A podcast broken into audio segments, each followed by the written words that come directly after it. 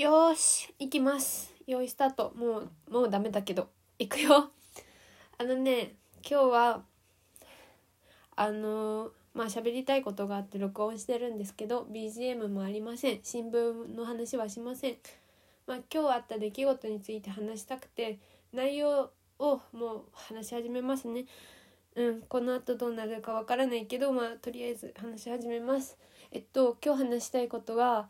私がすごい泣き虫だっていう話です。はい。ああのねもうねなんかねさっきね5分ぐらいさこの録音してたんだけど途中でとなんか電話かかってきて録音が止まっちゃってでもう一回初めから話し始めてるからすでにもう泣き虫で泣いちゃってるししかもこれ言うの2回目だからちょっと気が楽かも。うん。まあね泣き虫ってどういうことかっていうとね私ねこう自分の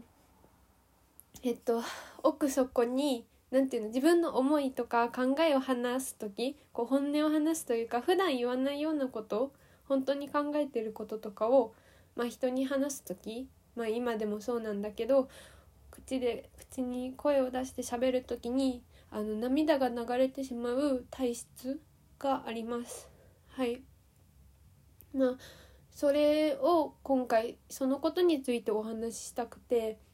まあ今までから友達と話してる時も友達の前で泣いたりとか 目がうるうるしてたこととかも多分あったと思う。もし思い当たる人もいるかもしれないねって感じ。うん私はもう誰の前で泣いたかあんまり覚えてないけど。そうそうそう。でまあたまたまね今日ねちょっとそのね私のその泣き虫の体質が出てしまったから、うん、こうやってラジオに録音しようというふうに思いました。では今日のシチュエーションをどんな感じだったかって言いたいんだけどえっとね私今就活してるから来週に締め切りがある ES を書いててまあ書き終わってまあなんかすごいとても素敵な大人の方に私の ES 見てもらえるっていうことで準備して今日持っていきました。でまあ ES ってテレビ局のことを書いてたんですけどあすごい2回目だからすごい落ち着いて喋れてる。よかった。ボロボロ泣いてない。あのあのねなんだっけ。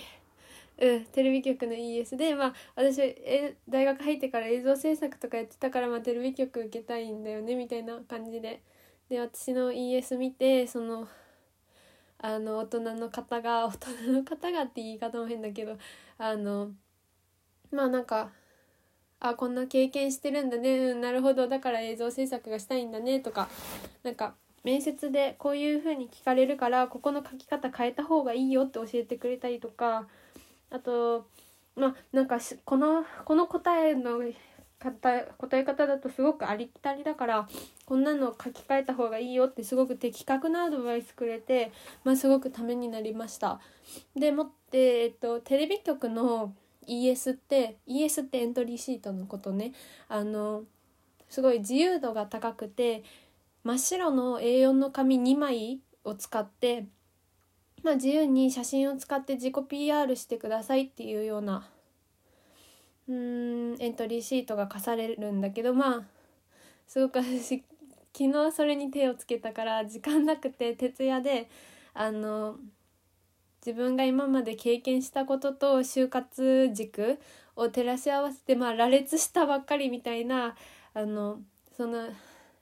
はなんていうの自由記述のエントリーシートを、まあ、一応ね作ってあの見てもらったの。でまあ、えー、こういう体験してるんだとか言ってくれてあえー、なんていうのテレビ局受けるんだったらその学生時代にやってた映像制作のこととかもっと強調して書いた方がいいよとかアドバイスくれてまあその中で何だろう。まあこげちゃんってなんかどうしてテレビ局なのというかこげちゃん自身どういう人間なの？みたいなことかな。なんかどういった思いでそういうテレビを目指してるの？みたいな話になった時にあのまあ私のその涙が出てくる体質が現れてでああもうダメだな。これあ涙きてるなみたいな。なんかね涙が来るというかね自分の思いを伝えようとしても声が出なくなってきてこうなんだろうな胸のところというか喉のところでなんかクッてクッ 今のも止まるから変なリアルな感じになった時クックって止まるような感じになるの。声というか言葉が詰まるみたいな感じ。でそしたらもうあこ言葉も詰まるなって思ったらもう目にはあの涙がうるうる溜まってきてでまあそれでも頑張って話そうとしたりとかあ泣きそうだなと思ったらもうすでに涙がポロポロ落ちてくるみたいなそういう体質です。でえっとねまあこの体質 まあ、まあ久しぶりにねあの人前しかもそんなになんか詳しなんか親しいわけでもない大人の前でポロポロ泣いたりしたしてね自分でもまあなんていうの？泣いたらさ相手がなんか困っちゃうじゃん。せっかくアドバイス売れててさで私は普通にアドバイスを素直に聞いたりとかさ普通に自分の相手も私の ES よくしようって思って話してくれてるし私ももちろん自分の ES よくしたくて真剣に話したいんだけどもなんか涙が出てきちゃって向こうもさなんか困っちゃうじゃん。泣いてる人に対してさなんかイエスもっとこう書きなさいみたいなこと言うの気が引けるでしょ相手も。それでな、申し訳ねえと思ったらまた涙がポロポロ流れてくるわけでさ。今もう鼻水がジュルジュルなの。今日一日ですっごい量泣いてる。多分明日の目の腫れがやばいと思う。うん。でまあまあそういう出来事があったと。まあでね今から過去を振り返っていくんだけどまあこういう風に泣く体質っていうのは分かってて、まあ、家でもたまにやってるんよ。もう家族はもう周知。私がそうやって自分の思いを話そうと思うと泣いちゃうっていうことはみんな知ってる。でね私がまあそう友達とかの前でいつ泣いたかは覚えてないけど、まあ、大人の前で泣いたなってすごく、まあ、記憶に残ってるのはやっぱりあの、ね、学校の担任の先生なんか進路相談とかで三者面談とかあるじゃんか。あの時って大体毎回泣いてた気がする。うん。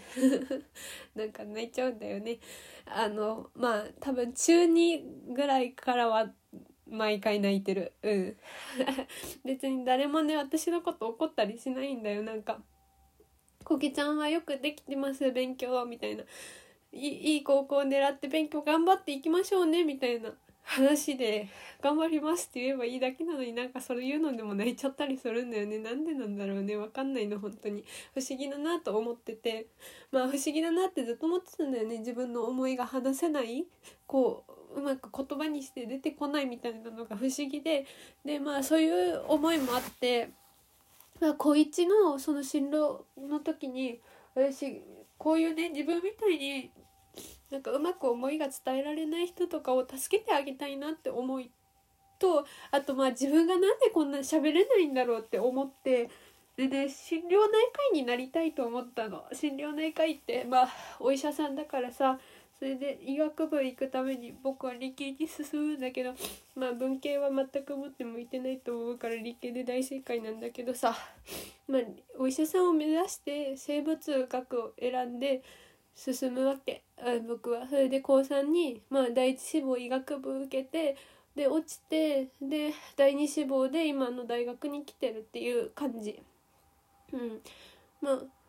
そう。でも本当なんか自分でもさあの時もなんで言えないんだろうと思ってたけどさなんかとまあ僕は全然賢くなかったのもあるけどさその医学部目指すほどの学力なかったしさ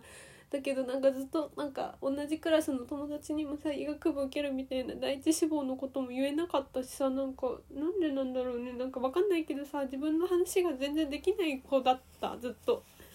ずっとね。多分ま今の大学の友達もなんか分かると思うんだけどさ私すぐ聞き手に回っちゃうんだよねまあなんかおちゃらけた話というかさネタみたいな話だとさどんどん喋れるんだけどうん、でもすごくその自分の話個人的な話とかは本当に苦手で全然話せない人間です。はい。そんな感じ。でもそうやってねもうその高1の時にこういう人間を救いたいとか何でこうなるんか知りたいみたいな思いがあったのに今までなぜかねこうネット検索したりとかしてこなくて。このね涙が出る現象からすごい逃げていこうとしてっていうかなんかはな逃げていこうとしてなるべく本音を話さないシチュエーションみたいなのを求めてた自分がいる。うん、でもそれのせいでますます涙は出るようになっちゃってるっていう感じ。あでももうちょっとだけすっきりしてきた。もう今日いっぱい泣いていっぱい考えたから。うん。で今日初めてねまあそれに関してネットで検索したらまあ私みたいにそうやって涙が出てくる体質の人はいるんだなっていうことが知った。もうまずそれだけで結構安心したというかうん。でまあそういう人がどうしたらいいかっていう話なんだけどさ。まあやっぱりねなんかねそういう体質であることを自分で理解してあと周りにもそういう体質なんですっていう風に伝えたらいいよって書いてあった。まあ、本音をね話すことから逃げないこと。でまあ自分から自分の話をなるべくするようにしていくこと。が大事だよって。あとね泣きそうになった時はねこう泣きそうになった時って本当涙出ちゃうって思うけどそうじゃなくてもっと他のこと相手がどんな顔しなんだろう相手の服どんな感じかなとかなんか他のなんか涙以外のことにね注目したら涙って収まっていくよっていう風なアドバイス書いてあって、まあ、今後実践していきたいなと思いました。はい。まあねあもう11分なんでそろそろ終わりなんだけどさ私がさ Twitter とかラジオとかさずっとやってるのもさ多分なんか本音が話せないからさなんかそうやって少しでも自分の考えを話そうとしてやってる行動だったのかなって思ったりもしました。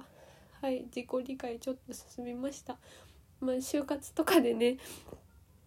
ボロボロ泣きたくないからいろいろ準備して頑張りたいなとは思いましたねはいまあ私みたいなね体質を持ってる人がいれば私のこのラジオが支えになってくれたらいいと思いますこの体質を知らない人もねこんな人がいるんだと思って、まあ、突然泣いても困惑しないでねこれからも仲良くしてねという感じですちょうど12分になるので終わります。ああ、よかった。いい感じに終われそうですね。聞いてくれてありがとうございました。じゃあね